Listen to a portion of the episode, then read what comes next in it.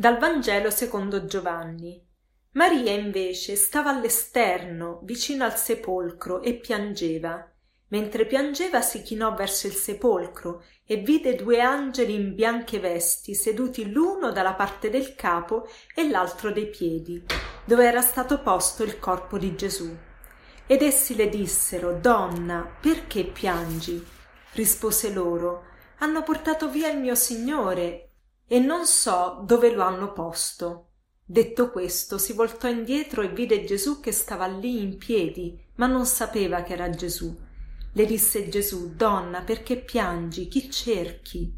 Essa, pensando che fosse il custode del giardino, gli disse, Signore, se l'hai portato via tu, dimmi dove lo hai posto e io andrò a prenderlo.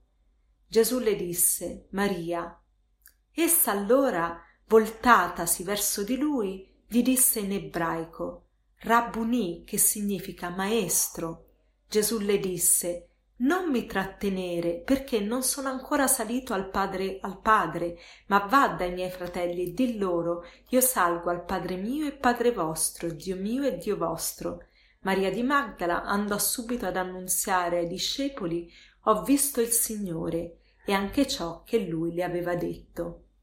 È un brano molto molto bello questo della, dell'incontro di Maria di Magdala e Gesù.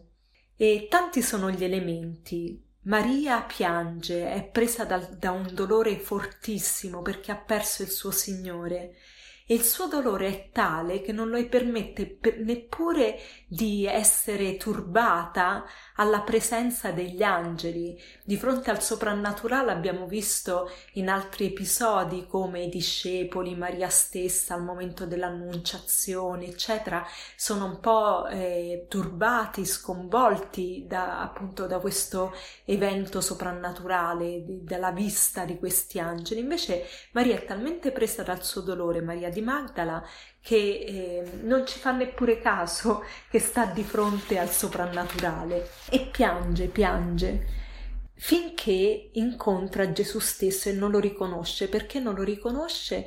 Perché nella sua mente Gesù era morto, quindi non poteva immaginare di incontrare eh, un Gesù vivo, ancora vivo. E, ed è questo che succede spesso anche a noi, che tante volte noi abbiamo in mente come dovre, dovrebbe essere il nostro incontro con Dio e quindi quando questo incontro si presenta in una forma diversa da come l'abbiamo immaginato, non siamo neppure in grado di, di vedere la sua presenza. Questo in tante situazioni della nostra vita, questo in tante persone che il Signore ci mette da, davanti e che sono comunque segno della sua presenza. E, Maria quindi si trova di fronte a Gesù, non lo riconosce, finché però Gesù si rivela a lei come chiamandola per nome. La, la, modalità con cui Gesù ha pronunciato sempre il nome Maria sicuramente era una modalità molto diversa da, da come era stata chiamata da tutte le altre persone. E la voce di, di Gesù era inconfondibile, quindi Maria lo riconosce e lo chiama maestro e poi vedendo questa figura di Maria eh, sono molto consolata al vedere che Maria ha anche lei un cammino eh, di amore da fare, una, sicuramente una donna innamoratissima del suo Gesù, però eh, ha da fare un cammino perché anche lei ha la tentazione di trattenere Gesù, vorrebbe, eh, eh vorrebbe stare con lui e invece Gesù eh, non glielo permette, ha una missione da affidare a lei. Che cosa ci dice tutto questo eh, a livello personale? Tante cose, ma una, a me dice innanzitutto eh, di chiedere la grazia di innamorarmi sempre più di Gesù. Signore, aiutami, veramente voglio innamorarmi di te. Insegnami a, a, ad amarti di più con un cuore eh, sempre più preso da te. E mi viene alla mente eh, il fatto che Maria eh, si è alzata di buon mattino, il suo unico pensiero era di, di trovare il Signore, di stare con Lui, anche se morto, e, e quindi si è alzata di buon mattino. E noi facciamo tante volte fatica, immagino, a, ad alzarci no? di buon mattino, nel senso di lasciare da parte le nostre azioni, qualunque esse siano, per fare sempre più posto al Signore che vuole stare con noi.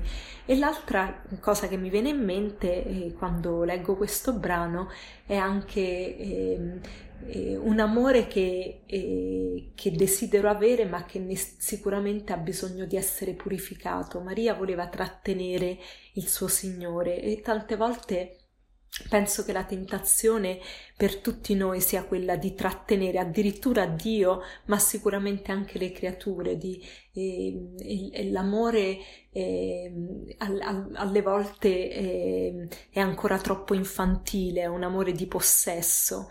E quindi eh, vorrei eh, condividere con, con, voi quello che dice Umberto Galimberto, che dice così, l'amore non è possesso, perché il possesso non tende al bene dell'altro, né alla lealtà verso l'altro, ma solo al mantenimento della relazione che, lungi dal garantire la felicità, la sacrifica in cambio della sicurezza.